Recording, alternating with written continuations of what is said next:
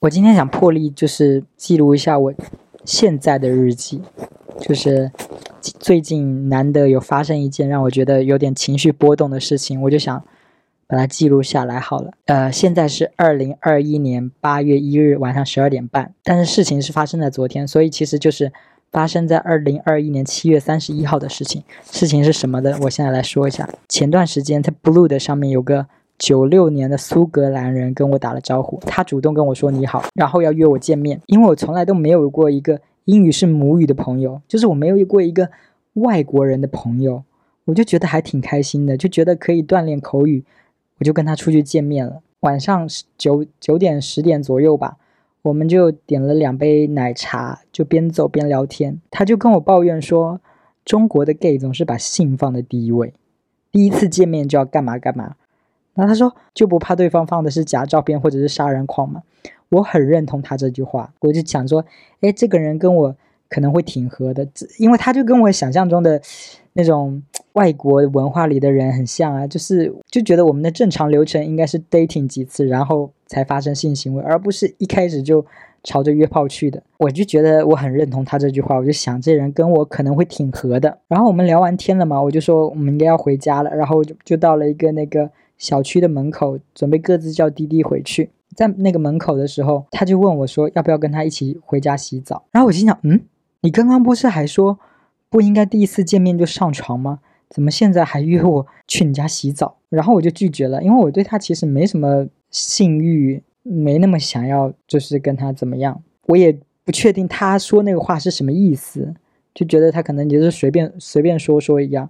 后来回到家之后。他给我发微信说，You are attractive。呃，他说我对他是有吸引力的，然后是说我刚刚应该跟他回家一起做点什么什么之类的。我那个时候才知道他是认真的，他就是 OK，这个人真的是对我有兴趣的。因为他的身份，我实在是觉得太特殊了。我我没有我的朋友里没有一个这样的人物，然后我就觉得他的身份很棒，然后我还是跟他聊天嘛，他就告诉我说。她是在爱丁堡大学跟她男友认识的，然后她男友是个中国人，毕业之后跟着男友一起去了广州，去了广州之后两个人感情出现问题，男友离开广州来了厦门，就也没跟她分手，就离开广州来了厦门，两个人就不联系了，我或者不应该说两个人不联系，而是她给她男友发消息，然后她来男友不回她，她为了追随她男友，就自己工作合约到了之后来了厦门。她到厦门的第一天晚上，她要搬家嘛，她租好了房子什么的，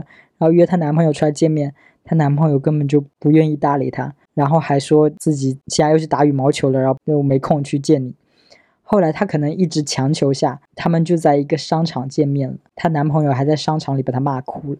她男朋友说：“Can you get a hint？” 她男朋友的意思就是说我给我虽然没跟你明确说分手。但是我就是好几个礼拜不联系你了，这么明显的暗示，你你 get 不到吗？你不知道我要跟你分手吗？你以为你很抢手吗？你以为我一定要跟你在一起吗？然后就在商场里面把他骂哭了。第二次见面呢，这个苏格兰人就约我，邀我跟他一起去逛超市，陪他买了一大堆早餐食物。他说他是一个很保守的吃东西的人，他就是他没有很爱中国的食物，然后他就很爱西方的食物，所以就买了一堆什么。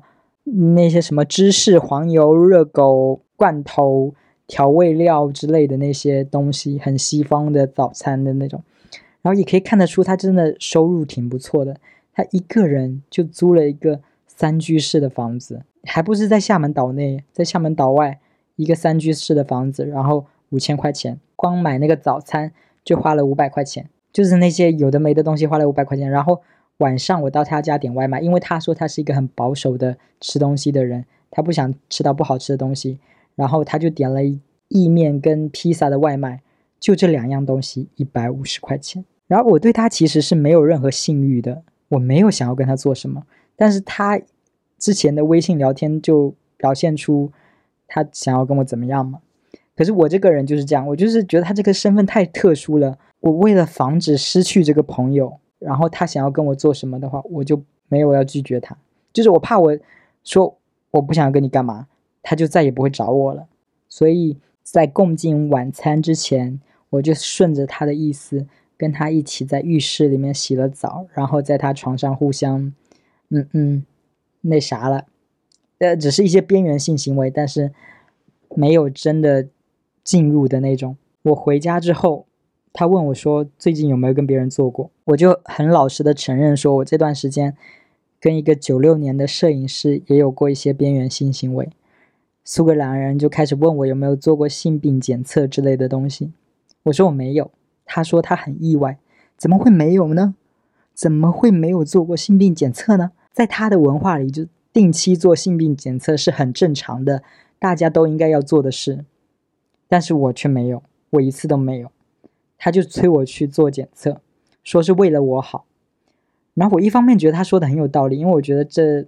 对定期检测确实是一个比较健康的生活方式。另一方面，我就觉得很烦，我就觉得如果你那么谨慎的话，你一开始就不要跟我干嘛呀？又不是我强迫你的，是你主动要求的耶。后来我就去做了艾滋跟那个梅毒的检测，然后我都没有问题嘛。再后来我们还见了第三次面，是陪他去脱肛毛，他还蛮厉害的。他在大众点评还是美团上面找到了一个男士私密处脱毛的一个场合。我就陪他去了，我还帮他做翻译。他的中文没那么好，然后对方那个讲价钱什么什么的，什么套餐什么的，他没有那么明白，我还翻译给他。然后我们就一起吃了个下午饭吧。听他一直在抱怨他的前男友，就他跟我讲说，他前男友是一个有点胖的人，也不是那种大帅哥，反正就胖，而且得过很多性病，什么 HPV 啊、衣原体啊什么的。总之，她就是抱怨她男友。这不好那不好什么的，这就是我们最后一次见面了。因为我后来开始工作，开始开始忙起来，她也要跟她的朋友去别的城市旅游，好像去四川啊、湖南啊什么的，我们暂时就没联系了。呃，有一个事情是，就是那天第三次见面的时候，我们去在商场里面逛嘛，他告诉我说他不认识任何的 Chinese celebrity，他唯一认识的 Chinese celebrity 就是 Angelababy，因为他看到了一个 Angelababy 拍的什么租车的广告。然后他还说：“哇，这个广告不是很 low 吗？怎么一个明星会去拍这个？他是不是很 desperate？” 啊，这不重要，反正他就是跟我说他不认识很多任何的中国的名人嘛。我就在这期间构思了一个视频，我就想说，我可以找他拿女明星的照片给他猜年纪，然后可以拍一个哪位女明星是外国人眼中的冻龄女神这样一个主题的一个视频。我就想说，等哪天有空了找他拍。聊天的时候，他又告诉我说，他的生日跟哈利波特是同一天，就是七月三十一号。我今天就在微博上刷到了，说，哎，有人祝哈利波特生日快乐。我就想说，我给他发一个生日快乐的祝福。我就问他说，哎，Happy birthday Are you in 广州 now？因为他上次跟我说，他过生日要去广州跟朋友一起庆祝他的生日。然后他就说不，他现在在厦门。近期这一两天，厦门出现了新的那个新冠病例嘛。我就问他说，他有没有看到这个消息？想问他说这个会不会对他的工作造成影响？因为他的工作是那种培训的老师什么的，他就一直都没有回我，一直都没有回我。过了好像一直到晚上的时候，他回了我一个消息。他回了我什么呢？我来念一下啊。Hi, unfortunately, I will delete your contact. I am back in a relationship, and I think it is inappropriate to remain friends. Thanks for understanding. 她说她。跟她男友复合了，所以她觉得跟我不适合再当朋友了，然后就要把我删掉。然后我，我说实话，我觉得我挺不爽的。我就觉得至于吗？有必要把我删掉吗？你可以说，啊，你复合了，我们就保持单纯的朋友关系就好了。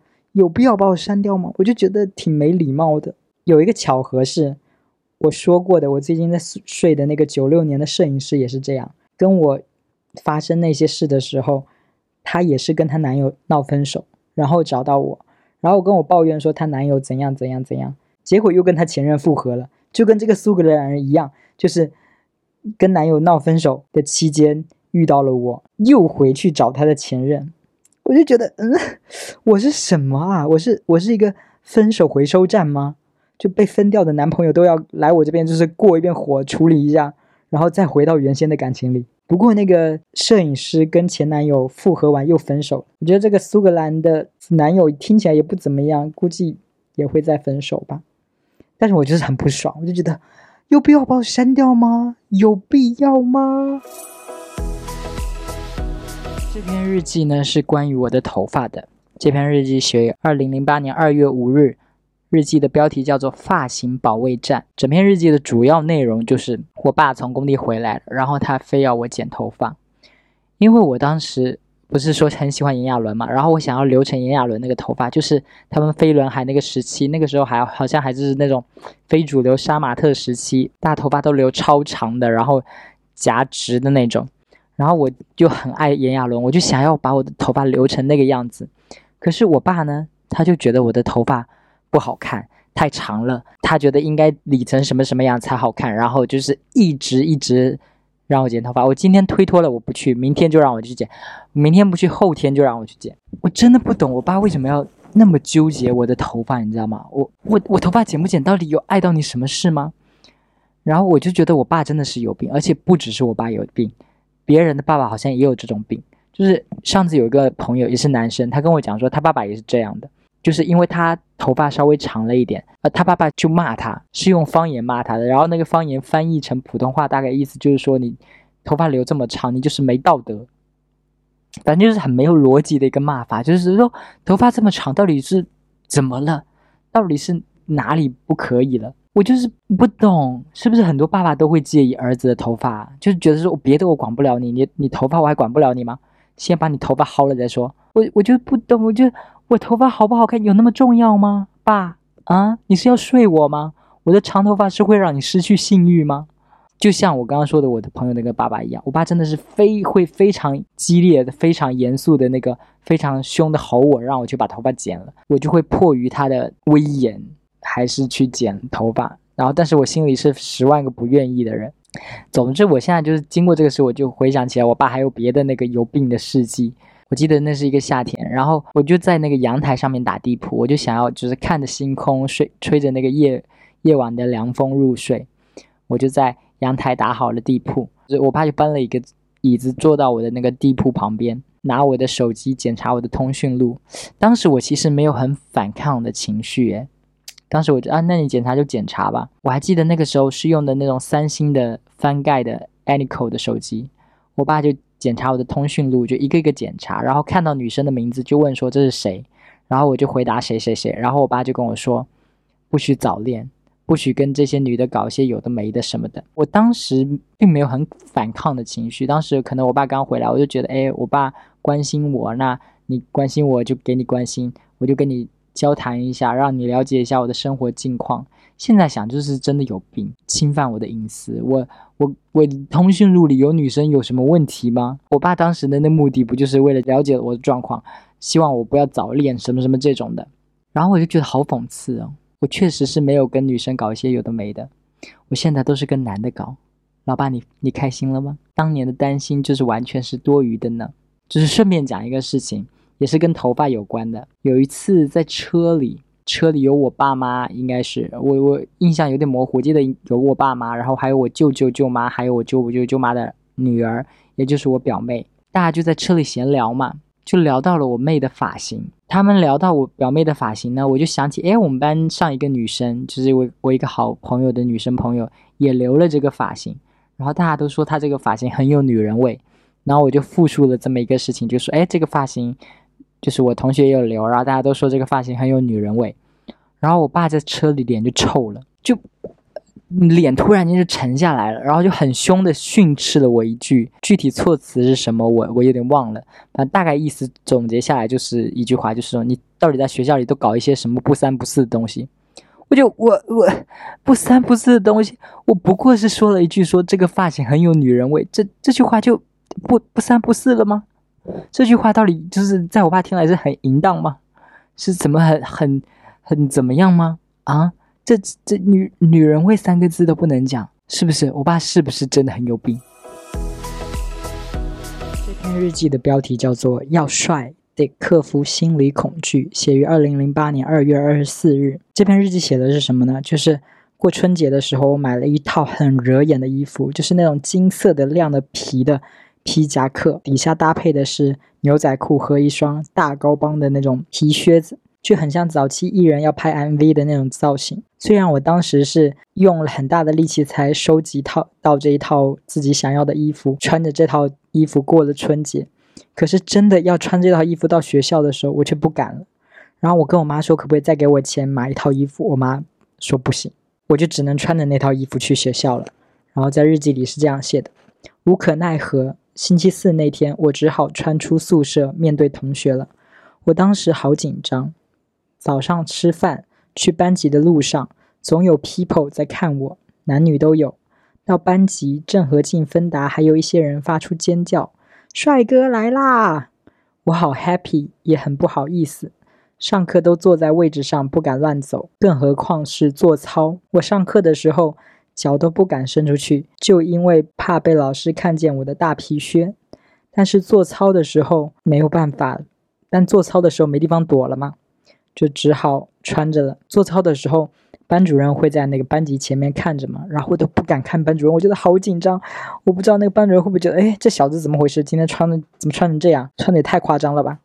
我就觉得好害怕。我的总结就是，可慢慢就习惯了。我了解到，我 must 克服这种心理。穿得帅有人看你，长得帅有更多人看你。如果有一天我真的可以长得帅，我不得紧张死啊！每个人都有资格吸引 others，这句话，每个人都有资格吸引 others。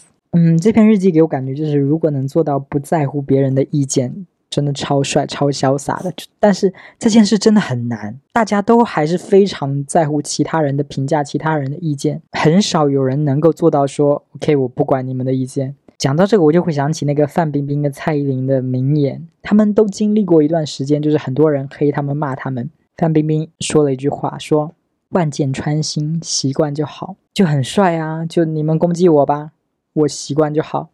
蔡依林的话是在领金曲奖的时候说，要谢谢那些曾经很不看好我的人。还有一个事情就是他在怪美的 MV 里面，把那段网上人家恶搞他的视频也拍出来了。对于不了解这个事情的人，我来解释一下这个事情啊，这可能也是要很懂同性恋文化的人。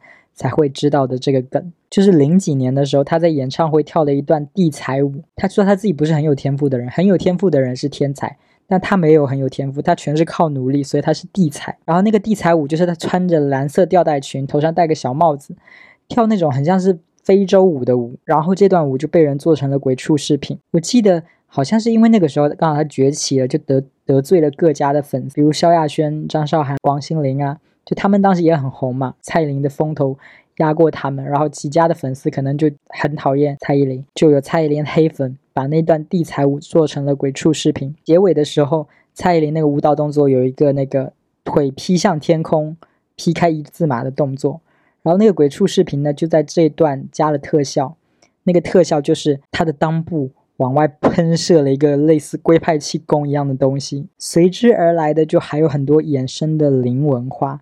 大家开玩笑的时候就会说把你吸进灵逼哦，就拿他的生殖器开玩笑。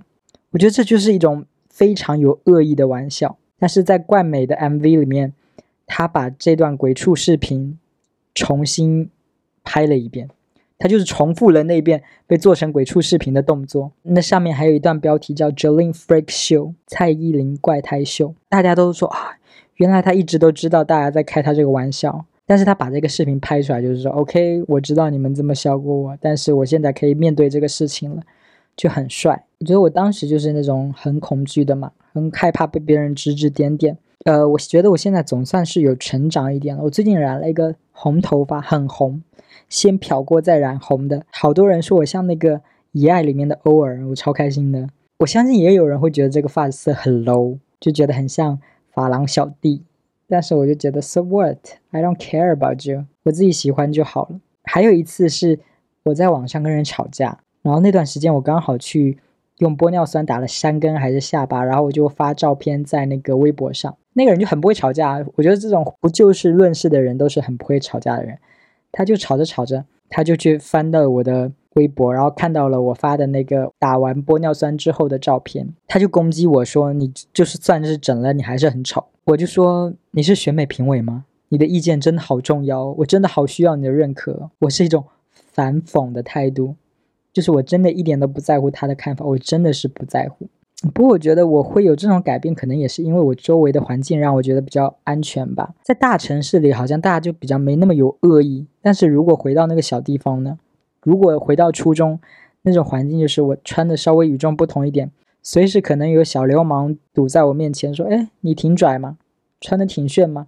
以为自己很帅吗？”所以就是，其实，在那个小地方穿的很夸张，是一件挺稍微有点危险的事情。还有一点就是，我想说，我为什么会变得没那么在意这些事情了？除了现在周围的环境比较宽容一点，我觉得还有一点是因为我发现我在意的事情可能都没那么糟糕了。我以前会觉得自己没人爱，然后以前觉得自己很丑，不够好看。可是慢慢的，后来有人爱我了。我记得我第一次恋爱之后，就有那种感觉啊，原来我是值得被爱的，就是原来是会有人喜欢我的，然后我就没那么。不自信了，就是慢慢也会有人说，哎，你这张照片拍的挺好看，你挺好看的啊，什么什么，你怎么那么上镜之类的。然后我就发现，哎，我原来有人爱我，也不丑。然后我就对这件事就释怀了。所以就是说，我其实也不是真的自信，对不对？因为我是客观的，真的我在意的那个点分数没有那么差，所以我就不在乎。但如果我是真的现在还是没人爱。现在还是有人觉得我丑，我还会这么自信吗？我还会这么无所谓吗？不会了，对不对？所以说，自信根本就不是自己生长出来的，而是靠别人的看法堆砌起来的。这篇日记的标题叫做《幻想》，讲的是我对我变帅以后的生活的幻想。OK，我开始念这个日记哦。哦，对，这篇日记是二零零八年三月十五日的。我开始念：爸爸妈妈最近一直忙着帮我搞报考的事，就是我那个时候初三嘛，准备要报中考了。嗯，哎，不知不觉我都快上高中啦，成了一个高中生，就像终极一班里的丁小雨一样。呃，以防有人不知道，终极一班是。我当年那个时候非常火的一部台湾的偶像剧，算是吧，就是飞轮海拍的。然后里面的丁小雨呢，就是炎亚纶的角色。爸爸妈妈那么紧张，我却幻想着我高中的美好片段。前提是在上高中时，我是一个高一米七五、很可爱、很帅的 boy。一米七五，我现在才，我这个死矮子，我就不暴露我的 多高了。嗯，我继续往下念。以下是我想象的片段：片段一，刚到学校，听班主任在开学前先讲一大通道理后，下课了，全班女生都围到我的座位边上，叽叽喳喳说个不停，哈哈。这是我的第一个幻想的片段，就是哦，我太帅了，然后很多女生都围到我座座位旁边这样子。第二个片段是，我离开座位去了趟厕所，回到座位。从抽屉里抽出书来，结果撒了一地的信。这时，全班的女生都齐刷刷的看过来，又转回去。我捡起那一封封信，叠在一起，足足有一分米厚，把它们全塞进书包里。回到家里，将信打开，全是情书。我看了以后，将它们放进我分类的盒子里。一个女孩，一个盒子，一个盒子，好几封情书，还有编顺序的。对，这就是我幻想说，好多女生给我送情书，而且就是送了一次又一次，一次又一次，多到我就是要对那些情书进行编号，然后分类。片段三，要音乐考试了，音乐老师让大家自由组合，可以一个人唱，也可以组合唱。有个女生对我 say：“ 我可以跟你一起唱吗？”我说：“可以呀，只要是蔡依林的歌。”结果 我真的是，天呐！我那个时候居然还不知道自自己是 gay 哦，那么喜欢蔡依林，我那个时候不知道自己是 gay，我的天呐！结果所有女生都过来要跟我唱蔡依林的歌。考试那天，几乎半个班级的人都唱了蔡依林的歌，我可真有影响力，我可真是太帅了。然后是片段，诶，我这个是片段四，我觉得数数真不会数。片段一、片段二。片段三重复了两次，呃，这又是另一个片段三。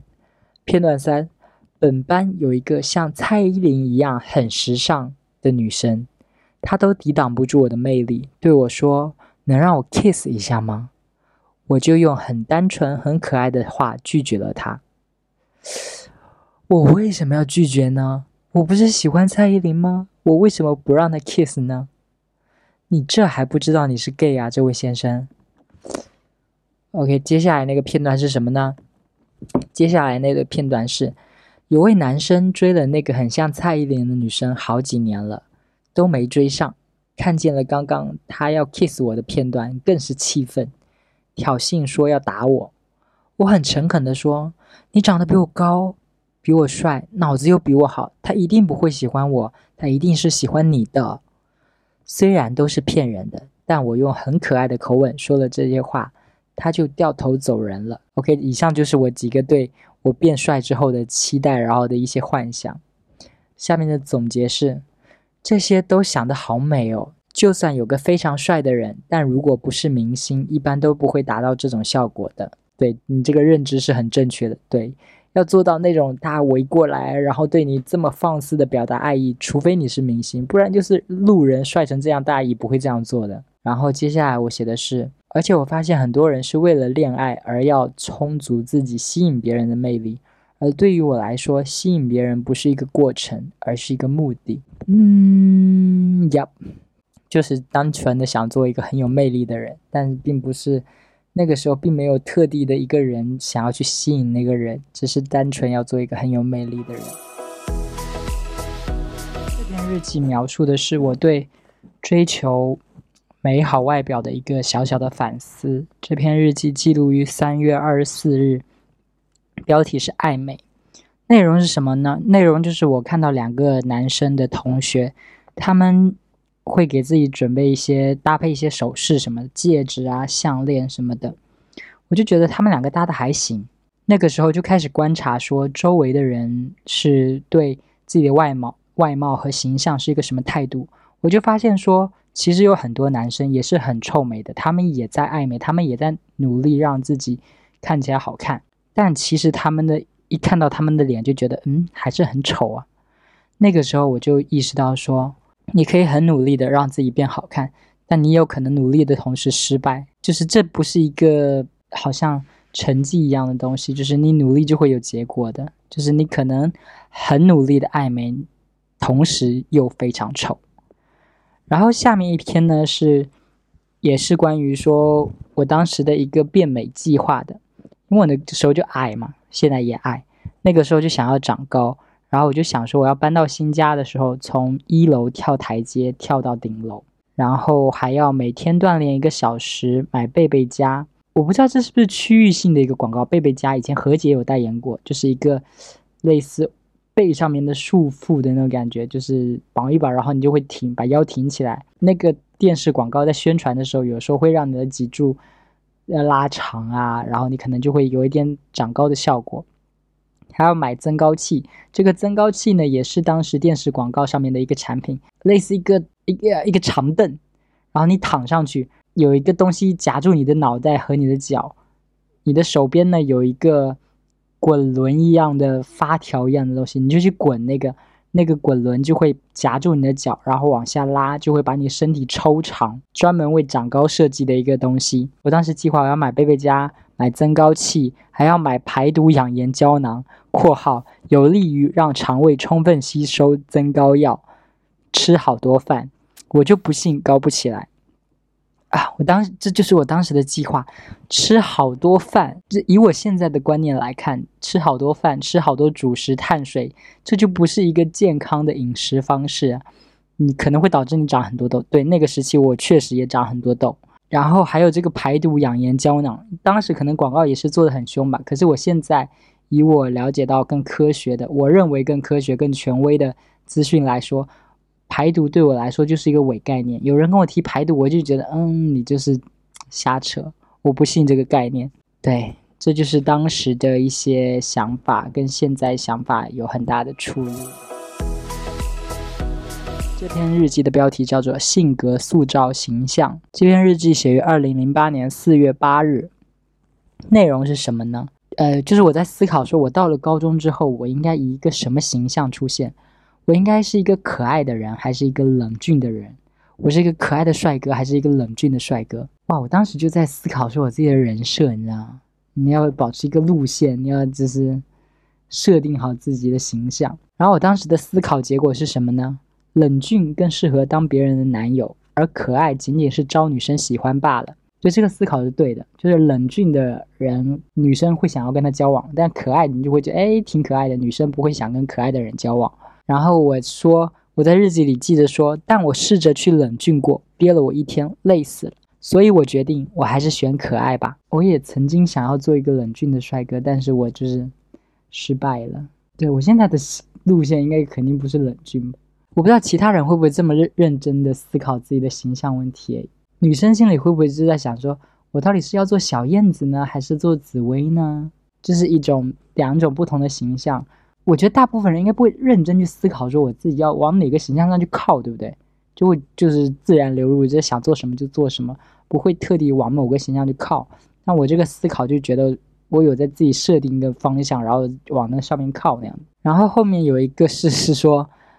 我跟一个朋友聊天，一个女生朋友聊天，然后问了一堆无关紧要的问题，然后她说我是全班最无聊的人。但从这我发现我太啰嗦了，就我一直好像都是一个话很多的人，我可能不止被一个朋友嫌弃过话多，对，就是一个很啰嗦的人，所以刚好就这个录个播客来发泄一下我就是废话很多的这个情绪。这个播客刚好就是我的废话筒，诶，一有废话就往这边倒。